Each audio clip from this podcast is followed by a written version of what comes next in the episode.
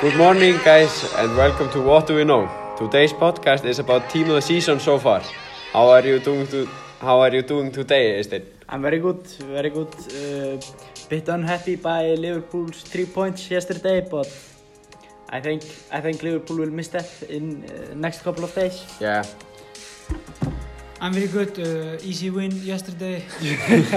uh, probably never been better. that is very good to hear. So we made our team of the season far individually. Um, it was pretty easy. There were not many players that were available for this team.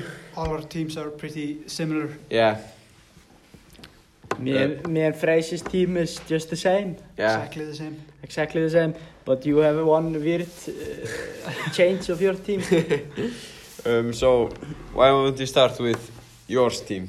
Mine. Yeah. Yeah, I played it up a simple 4-4-2. Mhm. Uh, the two strikers are, of course, Aguero and Jamie Vardy. Uh, uh, my left winger is uh, Sadio Mane. He's been very good this season so far. Uh, and the right midfielder is Raheem Sterling. Got off to a very good start in the season. Hat trick in his first game. Uh, the midfielders, of course, the one and only KDB, KDB, and Jordan Henderson.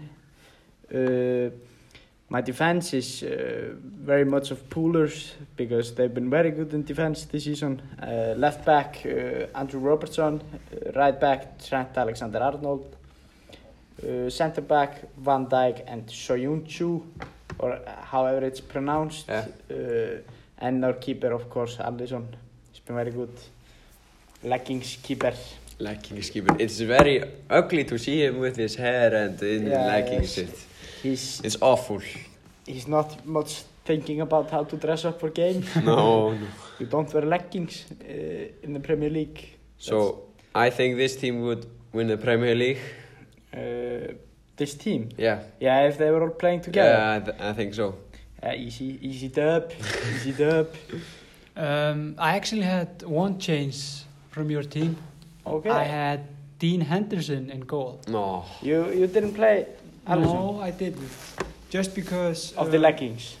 no, no, no, no, no. Um, Dean Henderson is playing for such a small club who just promoted to the Premier League and has done wonderfully. Do you think he will play for Man United someday? Yeah. I think so. I know so. Um, yeah, um, I have Dean Henderson in goal, Trent Alexander-Arnold, Van Dijk, Soyuncu, Andrew Robertson, Sterling, Henderson, De Bruyne, Sadio Mane, Jamie Vardy and Kun Aguero. Mm -hmm. Really solid team. So my team is Dean Henderson in goal. Dean Henderson has been great. He has kept eight clean sheets in goal of Sheffield United and has been really solid this season. Yeah, definitely. Um, my centers back are Virgil van Dijk and Soyuncu. They are pretty auto, I think. I think you can't put anyone else in there. Maybe Laporte instead of Van Dijk or something. In the fullbacks, Robertson and Trent. Trent has two assists and no, ten assists and two goals this season, which I think is crazy for a fullback. Yeah. Um, in my midfield, H- Hendo and KDB. Uh, KDB has been, I think, player of the season. He has 15 assists and 7 goals in 23 games. Yeah, the far far best I- footballer the Premier Yeah. League has ever seen, I think. Watching hi- him is like watching magi- magician. He is like I think too crazy. Best ginger of all time. his passing ability is just ridiculous. So, uh, in the right there is Marcus Rashford. He has 14 goals and he has 4 assists. I think he's, yeah, he's one of the better players in the Premier League. Definitely top 5, I think. He's only 23 years old, 22 or 23 years old. So he will be really good. Uh, in the left mid is Mane. Mane is, yeah, I don't know how to describe him. Quick and good at finishing. Yeah. um, and up top we have Jamie Vardy and Aguero. Jamie Vardy has 17 goals and Aguero 16.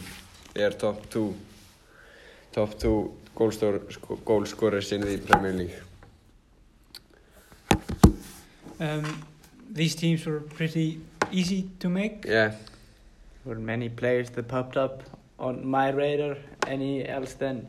I I don't know. Maybe I should have put in three in defense because I don't think Soyuncu is worth being on this team. oh, who, who do you think? It, I, I maybe would have put mm, Rashford in or something Yeah. in- instead of him and just three defenders. Yeah, yeah. Mm. But that's how it is. yeah. What do we know?